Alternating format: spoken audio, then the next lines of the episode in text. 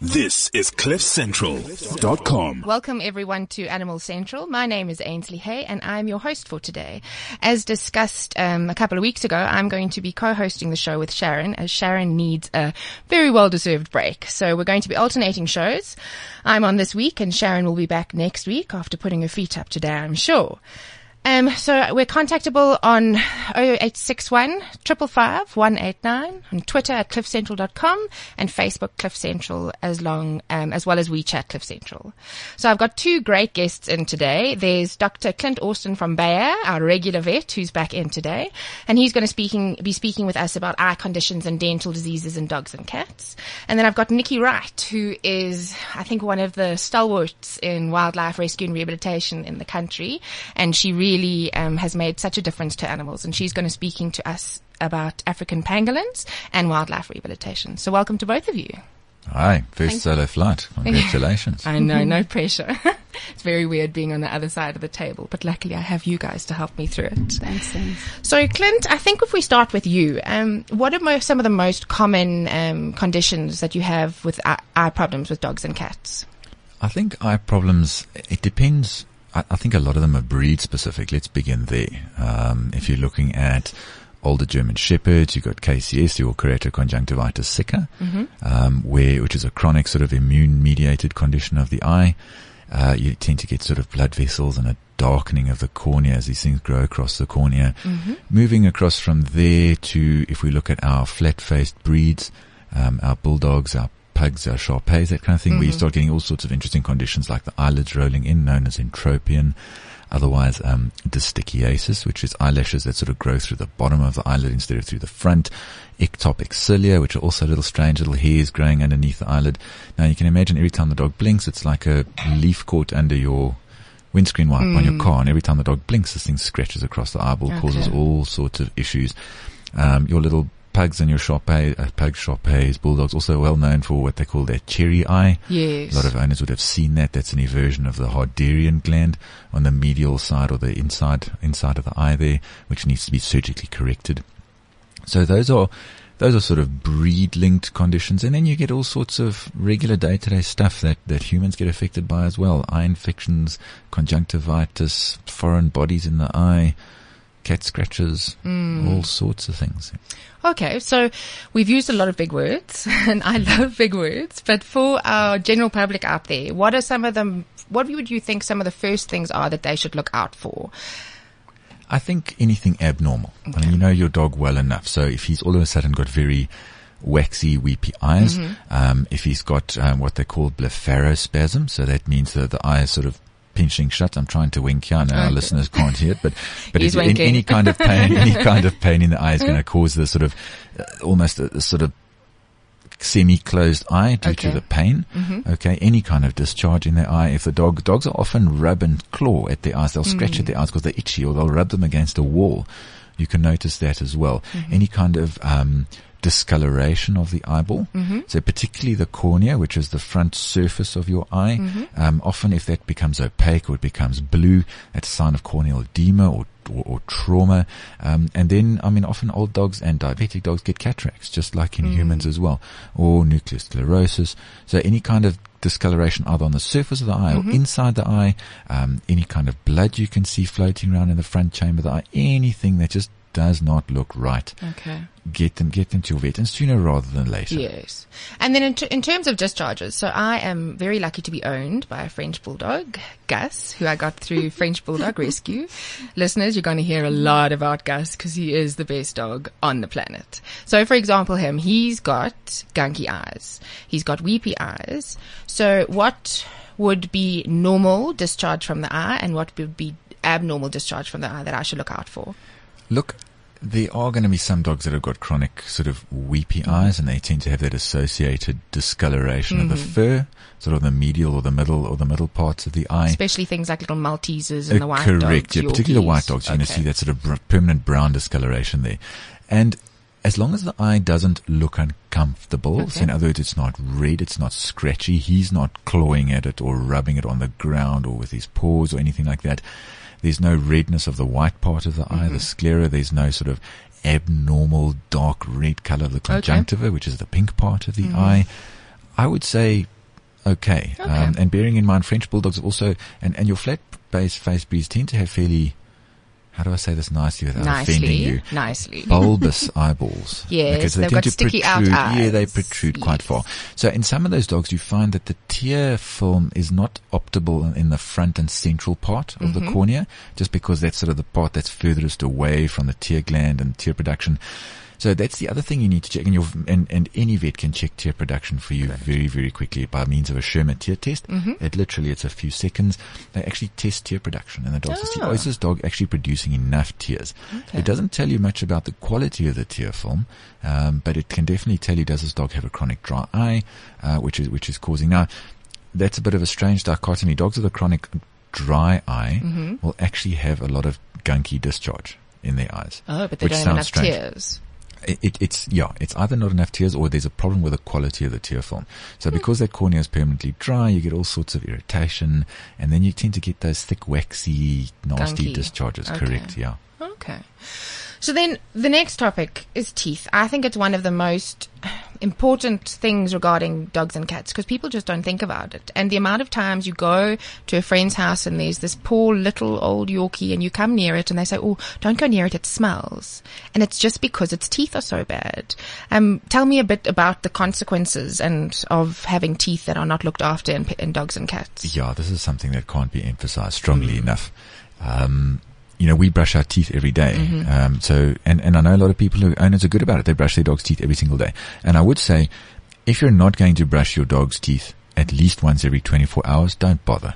Then rather go in for a dental scale and polish once to two times a year. Okay. Um, just purely because we all know that plaque within 12 to 24 hours for hardens into calculus and that can't be brushed away. Mm-hmm. So if you're going to brush, do it every day or don't bother. Okay. Um, dental health is very, very important. Um, uh, you, you know, you've, you would have heard all the stories about chew toys and bones and this and that. The, the simple fact of the matter is if there was a magic food that dogs could eat that kept their teeth clean, we'd be eating it too.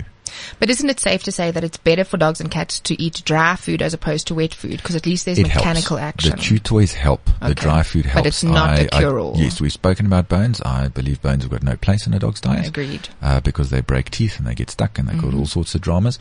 Um, people would often say to me, "Oh, but dogs in the wild eat bones." Yes, you're right, but that's why But they only live for four dogs. years. Yeah. Um, so chronic dental disease has got a number of sequelae, and a lot of them are actually very serious. I mean, Mm-hmm. you, you've got this chronic bacterial load in Mm-hmm. the mouth. You can imagine what all sorts of nasties grow in there, and particularly a mouth that's not being brushed at least Mm-hmm. twice a day or once a day. So a lot of what tends to happen with chronic gum disease is um, these antigens or bacterial antigens or bacteria from the mouth constantly sort of penetrating the bloodstream. Mm. And then you're sort of showering the kidneys and the heart valves with these antigens all the time. So chronic dental disease and chronic renal failure and chronic heart failure actually go hand in hand, believe it or Wow. not. They, uh, you know, the, the chronic dental disease contributes to chronic renal failure and eventual um, congestive heart failure as well, um, due to the fact that all these l- antigens, bacteria, yeah. they go and sit in the kidneys and they Yeah. cause low-grade nephritis. They go and sit on the heart valves, which eventually Mm. leads to sort of cardiac insufficiency because the valves now can't seal properly. You get chronic sort of endocarditis there. Mm. So I think people have become a lot more aware. I think veterinary clinics are, there, there's very few veterinary clinics that are not going to offer good dental services for your pets and at, at least once a year and in older animals probably twice a year. And it's good because I mean, some of the pet medical aids now, you can also um, choose an option that includes dental care. So a scale Absolutely. polish once a year. So there really is no excuse. But Absolutely. Um, there is, there's a little bit of reluctance on the owner's part because it involves a general anesthetic. Mm-hmm. Um, but that is necessary, I'm afraid, because there Mm. not a dog that's going to lie there with its mouth open while you use an ultrasonic scaler and a polisher on its teeth. They won't tolerate it, and you don't want to force them to tolerate it either, it, it, because that's just cruel. Yeah. In my books. And the nice thing about general anesthetic is you have an endotracheal tube in place Mm-hmm. which seals the trachea and stops that dirty water running back down into the throat and causing Yeah. all sorts of trouble there. Um, and it's, and that unfortunately does make the procedure a little bit pricey because there's a general anesthetic involved. but it's worth it in the long run. I mean, if you're saving your dog's potential kidney failure, and also, I mean, if you just think of yourself, if you've got sensitive gums or you've got a chipped tooth or anything, the pain that you're in, and now to have a dog and poor dogs, they, you know, so many of them are so food driven that they'll still chomp their way through a whole bowl of hard food and they've got broken teeth. So Correct. I think it is very underestimated and people really must pay a lot more attention to their dogs and can cats' teeth. Yeah, and these days there are there are vets that specialize or lean a lot towards dentistry, and they're able to do fillings. Um, most vets can do extractions these days. I mean, there's not very many, many vets that are equipped to do fillings, but if you've got a tooth that's looking horrible, they just pull it out. Yeah, You know, get rid of the thing before it becomes a problem and forms an abscess exactly. or, or, or a nasty dry socket or anything like that. Yeah. So general recommendations for teeth. What, um, if you could sum it up for owners, anything use the dry do? food, use the chew toys. Um, if you, you, if you can acclimatize your dogs to brushing, then do so. And Mm-hmm. if you're going to brush, do it once a day. And don't use the old toothbrush that you use to clean your techies because you wouldn't use it on your own teeth, so it's not going to do your dog's teeth much good. Okay. Get them. You can get one of the veterinary toothbrushes. The human toothbrushes work just as well. Um, you know, and what about things like toothpaste? Surely dogs don't like mint. they don't like our minty foamy toothpaste, but your vet's going to get you a nice beef flavored dental gel. Oh, that's delicious. which your dogs will quite enjoy. I know some of my friends Beefy who breath. to use it. Beefy breath in the morning. Ooh. So yes, if you're going to brush, do it every day. You can teach your dogs to accept, particularly if you are quite good about rewarding them afterwards. So Mm-hmm. turn it into and with something healthy, please. Mm. Don't undo all the work you've just done trying to brush your dog's teeth.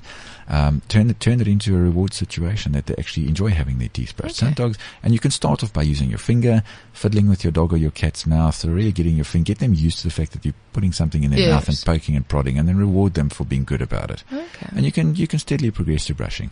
If you don't have the time, let's face it, we're all busy, we all work, and if you don't have the time, I accept that. Um, then just at least get out to your vet once or twice Yeah. a year for a dental checkup and a scale and polish if necessary.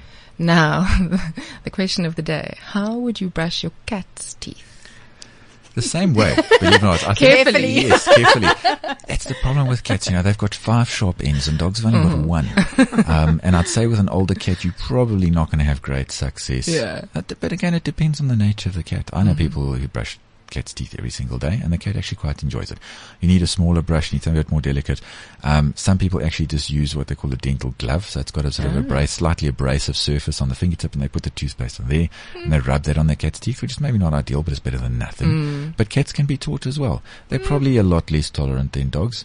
Um, but uh, and and again, the same rules apply there. If, if cats probably more so, um, because as they get, cats tend to live longer than dogs, uh, and cats tend to get plagued by chronic ren- renal failure when they're older, and Yeah. that actually contributes to the gum disease, which then contributes to the chronic renal failure. So it's a like bit a of vicious delightful cycle. circle, yeah. absolutely. Okay. So again, go and visit your vet. Great. Well, thank you very much. I think that's Great been very pleasure. helpful info, and we're going to have a lot of smiley white gnashes on our pets now. Nice to see you again. Thanks, Clint. So moving on back to Nikki now. Mm. Um, so Nikki, you are involved with the African Pangolin working Pangolin working group. That's Can you right, tell us yeah. about that? Um, well, it started for me about six years ago when pangolins were um, started turning up on, um, you know, the uh, illegal trade of wildlife. So we, we got a phone call one day, and somebody had um, in a roadblock had found a pangolin in somebody's boot Oh wow. on its way down from Limpopo or wherever. And I got presented with this animal. I'd, Wow. I'd never seen one in the wild. Um, they're And on everybody's bucket list. For our listeners listening who don't know what a pangolin, can you explain what they are? How do you describe a pangolin? Um, it's kind of like a. It looks a bit like an artichoke. It's Oh. a. it's a mammal. It's the only mammal um, on Earth with scales That's amazing. it. So it has these hard scales which form a protective, um, almost like an armor. oh wow. Um, and the animal rolls up into a tight ball. Um, its only real um, threat is man. Oh wow. Um, so you know they roll up into this into this tight ball, which you can't really get into if you Hmm. were a, even if An you're animal. a lion or, a, or a Mm. honey badger. They have difficulty um, getting in there. Um, but of course, people can just pick them up and put them into a sack. Ah, that's a problem. So um, interesting creatures because they have this incredibly long tongue, which is um, as long as their entire body, Oh wow. um, and they are myrmecophagous, which is a nice That's word a big word. which means they eat ants and termites, Oh, and that wow. is their entire diet. So they do a really That's good job on the planet of keeping those those insects down. And how um, long are they at adult size? You mean how long do they live for? No, the length. How long is their body? Well, it depends. It depends on the species. We've got four species here in Africa. Okay. We've got the ground pangolin, which is in the drier, um, more southern areas, and then you've got um, a giant pangolin, which Oh. is very rarely seen uh, in Central Africa, Oh wow. and then two tree pangolin species, which are which are across the rainforest um, and Western Africa. Oh. They're a lot smaller. They're arboreal, so they need to be you know smaller and lighter. But our ground pangolin can be anything from between sort of five to eight kilos Oh, wow. as a young adult, um, going right up to about 15 or 16, which is a, a Uh-huh. heavy animal. Sure. Yeah, yeah. That's quite substantial. So you mentioned that they are being persecuted for the trade. Um, what what trade exactly? Well, throughout Africa, they, they've been used traditionally and culturally. Uh, West Africa, they're used for um, the, the, the bushmeat uh, Okay. mainly. Um, but they have um, traditional medicine uses. Mm. Um, their scales are valued for protection. Oh. Um, th- there are all sorts of uh, cultural Okay. um, values attached to them, depending on which tribe you, you know in which country you're Okay. dealing with. Um, so that's that's been a traditional uh, use in Africa, but at the moment, um, you know, it's a global trade. Hmm. Um, the huge demand uh, of end users in China and Vietnam and the Mm. East and Asia. So. Uh, the four species in Asia are under uh, severe threat. Okay. And because of the um, trade links with um, Asian uh, Mm. countries in Africa, Yep. it's increased the demand on our pangolin. Okay. So it is a huge, huge problem, and it's um, it's driven by the same syndicates that drive the rhino and Yeah. um, ivory trade. All those other Yeah. wild animal Yeah. parts. Yeah, And I suppose, I mean, it's so sad because I'm an absolute bush lover, and every Mhm. opportunity I get to the bu- to go is to the bush. And Mm. I've seen a pangolin once in my life, Mm. which was when I lived and worked in, in Limpopo on a game reserve. yeah, And you know the numbers of pang, it's huge numbers that are being taken out of the African wild, isn't it? And just how do they find them? Well, I mean that's the amazing thing. I mean, Mm. because you go on a bush drive and it's and, and, and it's difficult to see one. You know, Yeah. you're, you're very lucky if you do see one. Um, but these syndicates and, and, and the guys on the ground obviously know how and where to Mm. find them. Um, and the, the horrible thing is, the sad thing is, the tragic thing is, is that we don't know how many numbers Oh, are dear. leaving. You know, it's only when when um, shipments are intercepted at harbours or at uh, border posts that we have an idea. And I mean, that um, is probably the tip of the iceberg. Yeah, exactly. It's only a Mm. tiny portion of what's going out. Yeah. And are they um, exporting them live or dead? Or do they process them here? How does how does the I work? don't think they're alive when they leave when they leave African shores. Um, I know in Asia when they do these, um, when they have had, um, you know, busts at, Yeah. at harbours and, and border posts, a lot of them are alive still. Okay. Um, the Asian pangolins, Mm. Um, they have found, you know, because we do, um, you know, a lot of um, DNA work and Mhm. genetic work on pangolins, so um, we've been able to identify um, scales that have been found in Oh. Asia Oh wow. um, in in these big Of African animals. of African animals. So that's why we know that they're beginning to to to take our animals over to Asia now. Yeah, Oh, that's abs- oh, it's tragic. You It know, is our wildlife has such a hard time with diminishing habitat and everything, and now with these various Additional threats, trades, yeah. illegal and legal, yeah. it's horrendous. So, Yeah. what what what is the focus of the African Pangolin Working Group? Um, well, it's, it's a multifaceted group. Um, it started because of um, pangolin, you know, sort of turning up in, in wildlife rehab centers. Mhm. Um, and it, it drew together a selection of very interesting people, um, researchers, um, academics, um, other rehabbers, you know, in Zimbabwe and Namibia. Oh, fantastic! and uh, and and so it started. You know, we sort of thought, well, we better do something about this, and and the African Pangolin Working Group was formed in 2011. Okay, Uh, we only had our official launch last year. Oh. uh, you know, a lot of work. Things take time. yeah, um, and it's it's been mainly f- um, research driven. Um, a lot of amazing research has been going on, which you can see on our on our website, which is www.pangolin.org. hmm Um, so DNA, uh, uh, molecular research, Oh, wow. um, traditional use throughout Africa, uh, behavior and ecology, all sorts of different uh, facets of research have, Okay. have gone on. Because I imagine there's not a lot, no, there wasn't a lot known about these animals prior to this. Well, there hasn't been because they're such an amazing, secretive Yeah. sort of animal, you know, and you don't get to see them. Yeah. Um, a- and uh, Darren Pietersen, who's our co-chair, has done a has done a lot of research of them in the field in the Kalahari. So he was my go-to person when I discovered, um, you know, when I had this pangolin put into my arms, Oh. um, and was extremely helpful. Um, and then we've got Lisa Hywood up in Zimbabwe, Yes. who, who is like the pangolin guru, Okay. pangolin whisperer. She has a lot of experience Wow. with rehabbing uh, and, and caring for injured and ill pangolin. Mm. Um, so yeah, the, the the group is quite diverse. That's fantastic. Mm, We've just had our first pangolin uh, international pangolin conference, which was Oh. last month at Mabula, That's fantastic. which was was awesome. Yeah, we had people from all over the world. How many delegates did you have? I think there were probably about 30. Oh, that's brilliant. Um, And a lot of Asian uh, delegates, Oh, which that's was good. wonderful to hear and see what, what amazing work they're doing. Wow. Um, and just interacting with everybody and sharing. And, Yeah. And that's so important. It's so important to share the knowledge when you've got Yeah. the same, the same type of animal and the same problems. Mm. You know, it's very important to get that parallel um, Mm. communications Mm. going. So, what can the general public do to help the plight of the pangolin? Well, I think um, for for us, I mean, we need to get uh, the plight of the pangolin out there. So it's Okay. it's awareness and Mm. education. Um, it's very difficult to protect something that people don't know about. Exactly. So they need to, you know, go onto our website, go onto our Facebook page. What's the Um, Facebook page?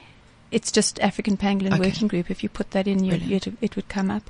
Um, to have a look and see, uh, it's quite current, so it it will educate people as to what's happening with pangolin in Africa and internationally. Brilliant. Um, it's just to let people know that you know, although we're obviously concerned with all the animals that are being Yeah. traded, you know, and the focus is on rhino and Mm. and now on elephant, which is Yeah. which is a very serious situation.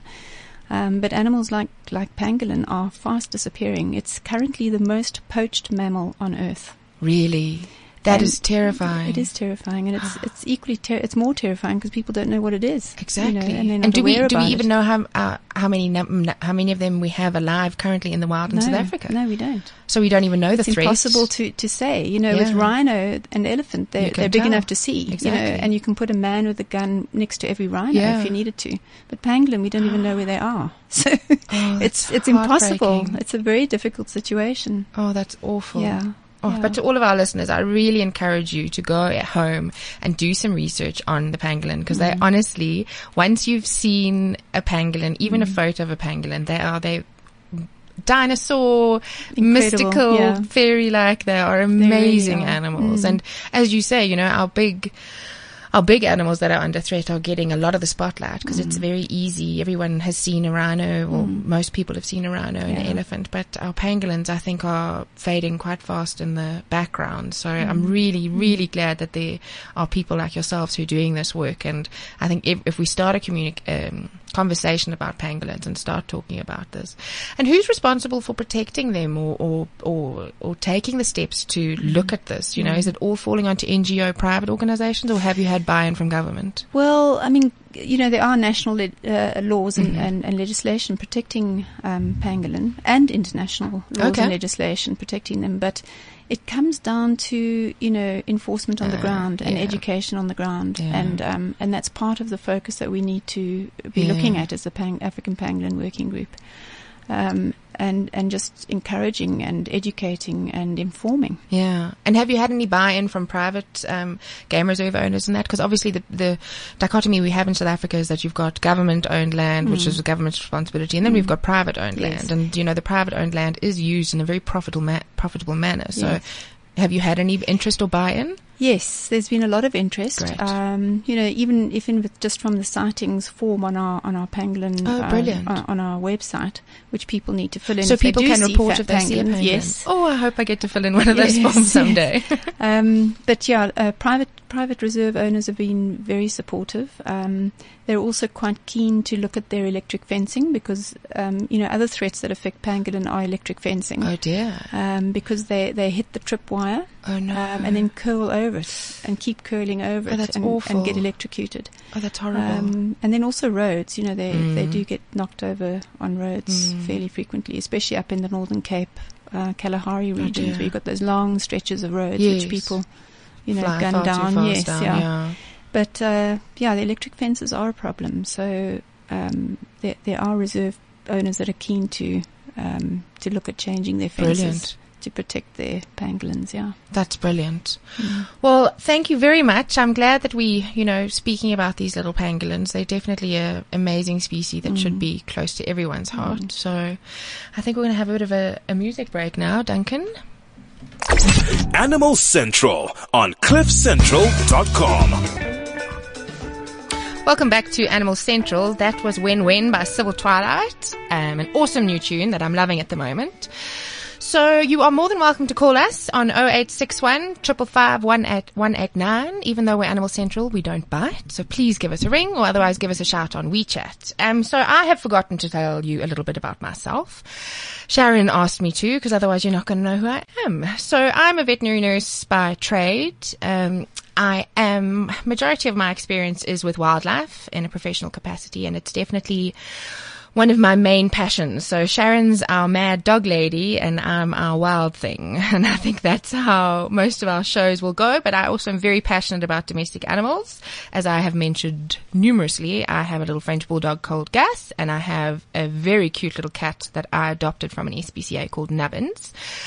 I have a pretty varied job outside of Cliff Central. I'm involved with arranging um, dressage shows at an amazing indoor equine um, facility in Midrand called Hollyberry Hall, and we have our first show on the 27th to 29th of November. So if you are a dressage competitor, please give me a shout on a ahay at ruitinc.com. And also we do um, outreaches and sterilization campaigns in Tosrefia in the Western Cape. It's a wonderful community there that really needs a lot of help. So we ship off up there every now and then and we work with the community ensuring that the animals that they have are cared for. We build kennels, we sterilize the animals, we teach them how to feed their animals. And that's really one of the things that helps me sleep soundly at night, giving back to the community. So that's more than enough about me. We've had a wonderful first start to my first solo show. Um, Dr. Clint Orson from Bayer gave us some great advice and Nikki Wright has been speaking about pangolins. So Nikki's still with me now and we are now going to be speaking about wildlife rehabilitation in South Africa. It's a, also a topic close to my heart because my involvement with the world of animals started with wildlife rehabilitation and Nikki was actually one of my mentors when I was a tiny little pup and I was volunteering at FreeMe Wildlife Rehabilitation Centre in That's Gauteng. right. Long time ago, eh? It was quite a long time ago. And I mean, Nikki, you really have been one of the founders and, um, you know, real game changers in wildlife rehabilitation in South Africa. How, how do you think that it's changed from, from the days when I was cleaning cages and getting scared by owls?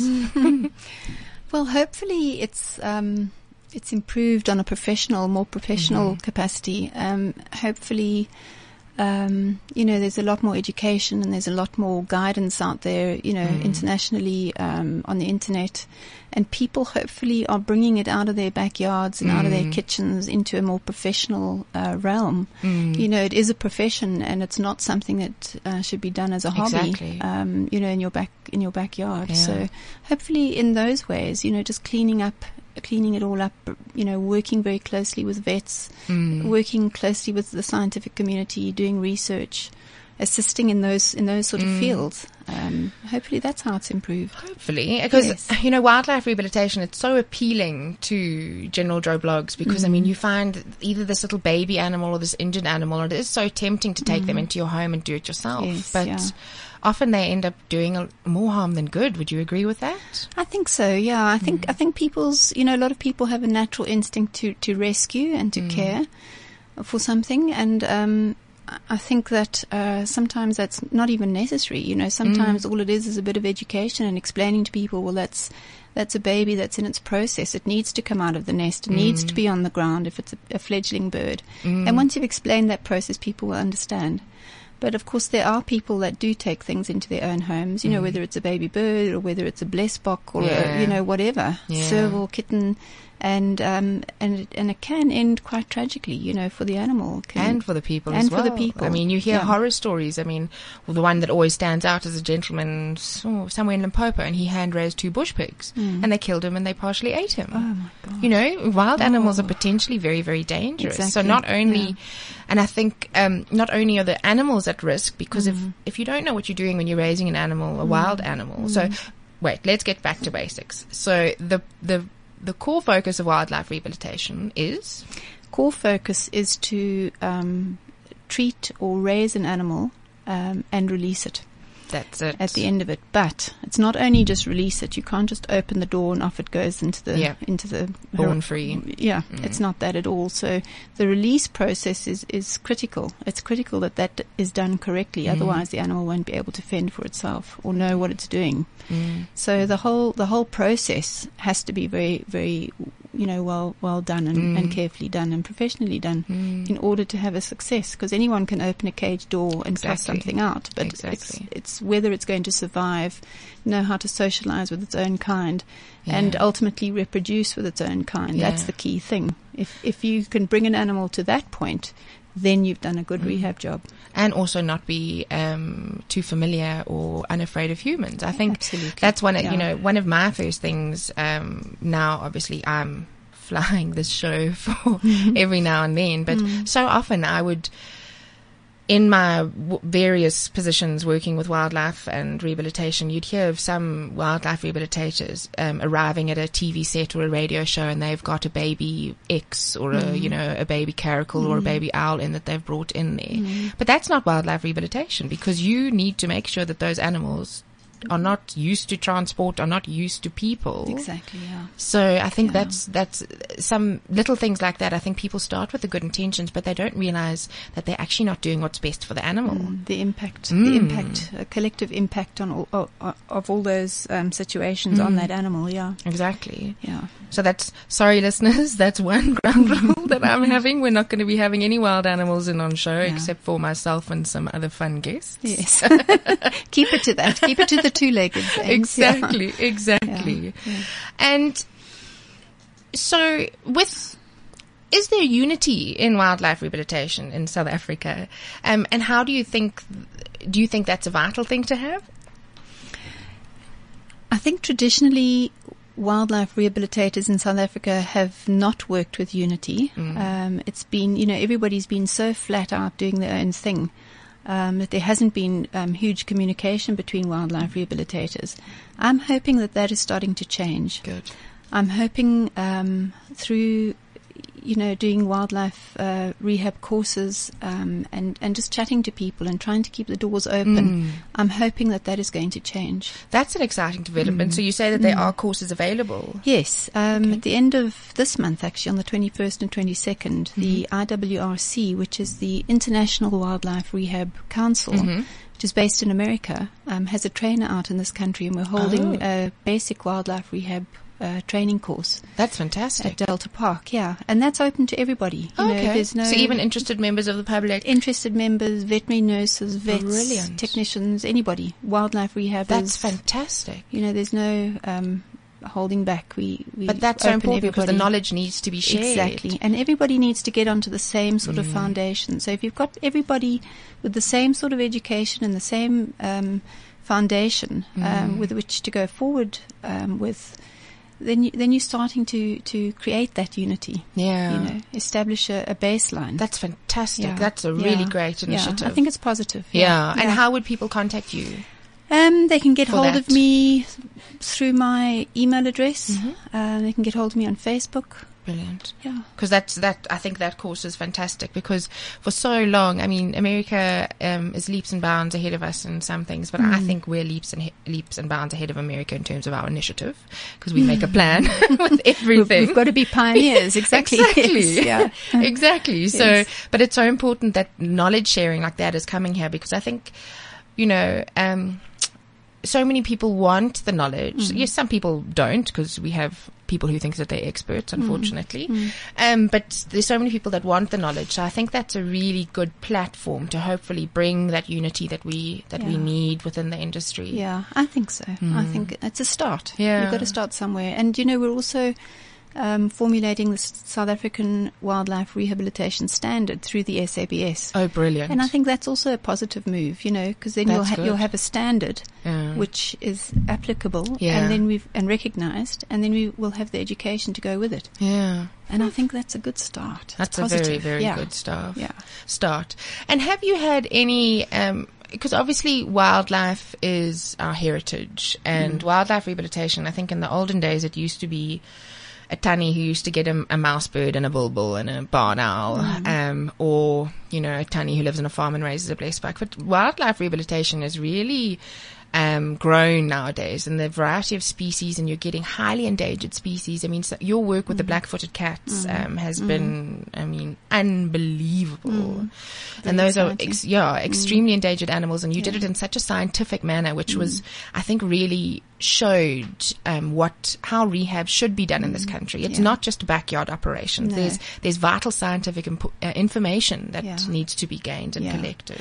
Well, I think rehab centres are a perfect um, uh, vehicle for that because we've got these species in our hands. Exactly. You've got such close insight into behaviour and and um, you know how to stimulate behaviour and, and encourage animals to be there who they are that that particular species. Um, you, you get to see all the secrets that these animals have, that these sec- that these species Yeah. have. And I think, uh, you know, if you if you can couple that with the academics and the scientists and the researchers, Yeah. so you use their information that, that they've got, their expertise, coupled with your own hands-on physical experience, and you've got the animal in the hand, you create a whole. Hmm. So, I mean, with the black-footed cats, for instance, that we did do Yes. through the FreeMe Wildlife Rehabilitation Centre, um, we worked with the National Research Foundation. Mhm. So we took DNA from the cats, Mm-hmm. um, did all the, the measurements and the um, you know physical uh, measurements of the Mhm. cats. So that DNA has gone into the, the biobank at the Okay. National Research Foundation. So that's kept. We've got all the new information on the on their measurements. We put telemetry collars on them. Oh, wow. th- they were tracked for almost a year. The That's female, amazing. yeah, the female. These were two hand raised babies. Wow. The female mated with a wild uh, Afri- uh, black-footed cat and produced two babies. Oh, I mean, the whole thing was so mind-blowing from a from a rehab point of view. It was was a it was actually a first. oh, that must have been rewarding. And worked with um, Alex Sliwa, who's the black-footed cat uh, guru, you know, Mhm. internationally. Um, and I think that's the way rehab needs to go, as far as possible. You know, work with other experts, That's it. liaise with other rehab centres who've done that species before. You know, don't be shy to ask for help or to reach out, Yeah, because in that way we can all do the best for the animals that are in our hands. exactly, and that ultimately is what we Mm. That's- all should that be should be working the whole for- focus. towards. Yeah, That should be the only focus. exactly, and getting Yeah. them back into the wild. And I mean, you know, unfortunately, some people have the argument, oh, but you know, wildlife's not safe in the wild. But I think it's far worse for wildlife to be confined to captivity in, in instances, especially if they're just going to sit there and do nothing. yeah. You yeah. know, the wi- wild animals are built to deal with the threats in the wild. They're built to, you know, fight for their lives and to Mm. overcome things and outwit things. So that's what they're geared for. So it's so important because there are so many people taking animals out of the wild. So Absolutely. it's vital Yeah. that they put people like yourselves putting them Putting back them back, in. yeah. yeah. You know, animals have got um, instincts, Mhm. and wild animals' instincts are just below the surface. Mm-hmm. And as a wildlife rehabilitator, your job is just to start stimulating those instincts. Mm. And if you do it correctly, those instincts come out, and it's actually Yeah. astounding. And if those animals' instincts are, are, are stimulated and they're out and they're recognizing it, it's it's uh, it stimulates them into their natural behavior. Oh wow. And if you can do that properly, Mhm. the animal knows who it is and it will know how to look after itself in the wild. exactly. And obviously, you, you're not going to, you know, release things in an unsafe area. Mhm. You're going to carefully choose your Mm. release sites. You're going to try and do as much post-release monitoring as possible, so that you can watch and observe what happens. If that animal isn't doing very well, if it's a youngster, you can support feed it. You know that Mm. kind of thing. So you work with ethical reserves, with ethical people who understand the process Mm. and who are prepared to give that animal time. That's amazing. Um, and and that's as much as you can do. You can Yeah. only do as much as you can do, Yeah. but do it the best way you can. Exactly. No, Yeah. that's that's absolutely spot on. Mm. And a personal question here: What's your what? If, what's your favorite um, animal or species that you've worked on? I'm sure it's ne- next to impossible to pick one because you've got so many amazing ones, and you can't say pangolin because they're my favorite. I was going to say, I think I've got three. okay, top three. That's good.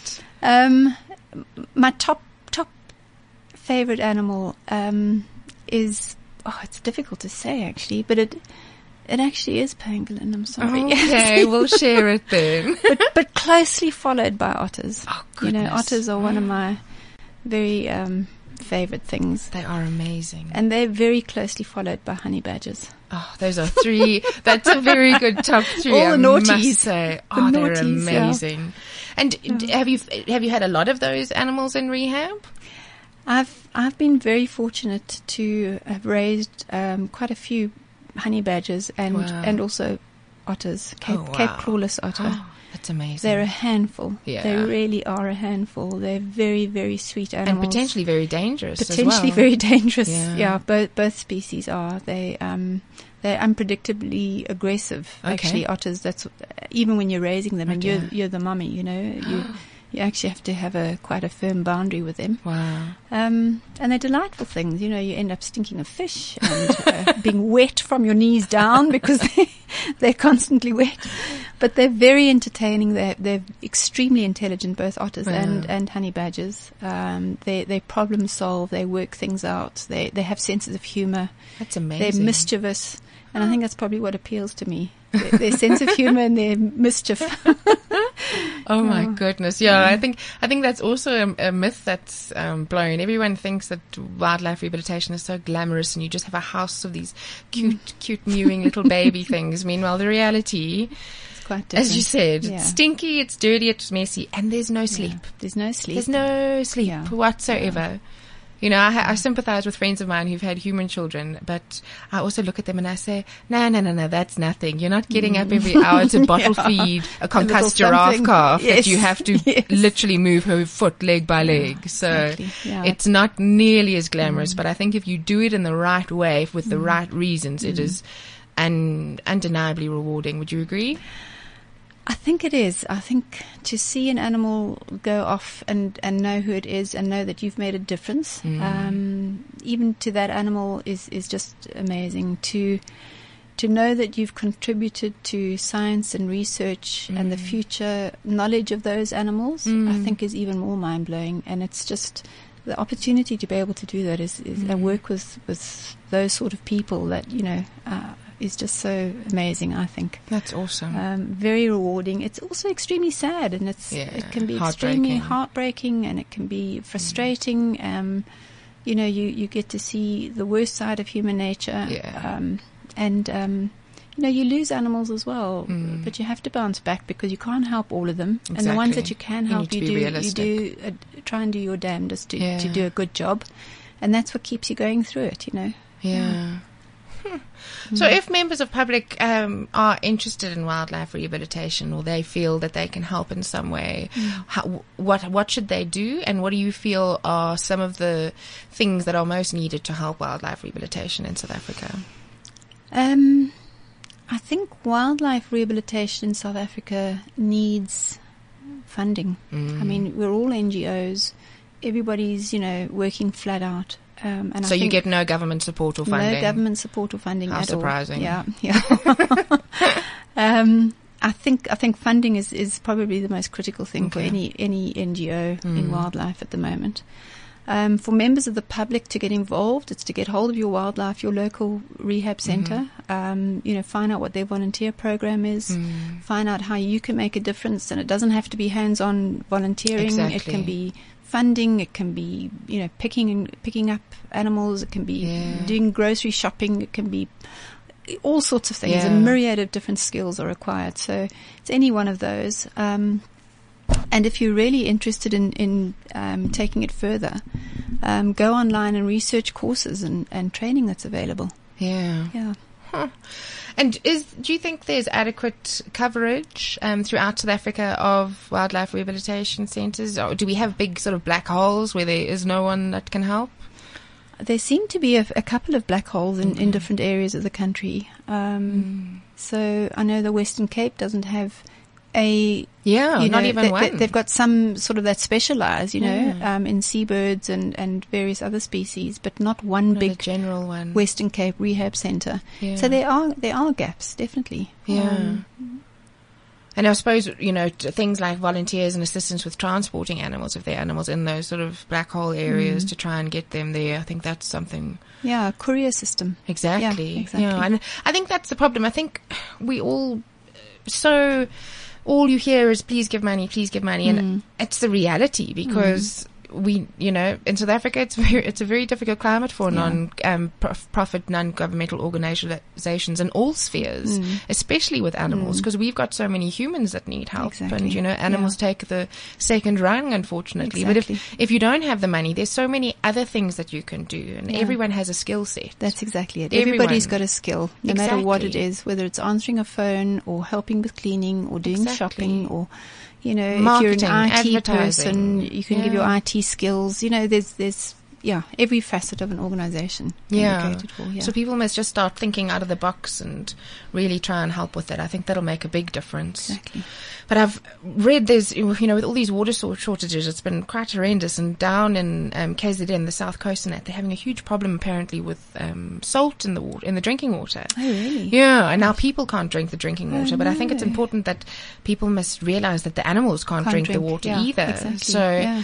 Um, you know, for domestic animals, it's important that they put the water aside. Obviously, wildlife makes a plan, but what sort of effects um, or would or concerns does this big drought that we're having in South Africa have on wild wildlife? Well, they're huge, huge concerns because obviously the um, the grazing and the browsing is not as good Mm. as it should be, and and these animals are all going into their um, their breeding season now. Oh dear, So the females won't be able to to, to Ma- maintain the nutrition exactly Yeah. and and uh, lactate properly. So um, I, I know whenever there are drought, there, there are huge concerns where, where animals have to be um, support fed, and Yeah. that's huge cost to farmers exactly. um, and game reserves. So um, you know you'll see you'll see like you're seeing cattle starving. You'll see Yeah. the same happen with wildlife.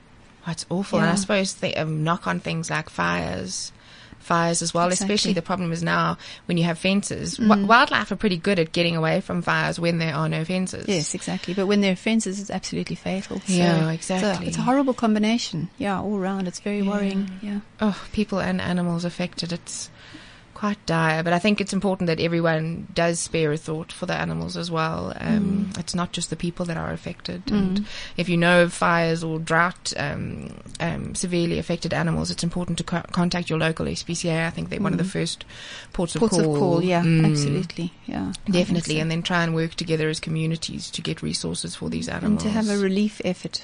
exactly. yeah, yeah. Well, the government's supposed to do disaster funding. Supposed to. Well, they eventually come to the party, I suppose, somewhere down the line. So, after all the animals have died. yeah. but I think the communities, you know, where these animals all live, are the first um, uh, port of call, Yes. really. So your local SPCA and your local communities, there, there are always groups of people willing to help. I mean, people are amazing, Yeah, um, and everybody will rally round yeah. I and think help. That's important. And as you say, you Mm. know, working with animals, sometimes you see the worst, but it's also sometimes you see the best, Absolutely, which which is which lifts and inspires one. Yes, Exactly. Yes, it does. no, that's Mm. fascinating. But I think it's been it's been a wonderful talk that we've had today. I think we've got a lot of really important messages across, and thank you very much for your time. Thanks- and I'm sure we will me. have you on again in the future. Thanks so much for having me, Ains. I've enjoyed Mm, It's it. a Thank pleasure. you. Okay. And thank you to the listeners for bearing with me on my first solo flight. I will be back on the 18th of November. I'll see you then. This is CliffCentral.com.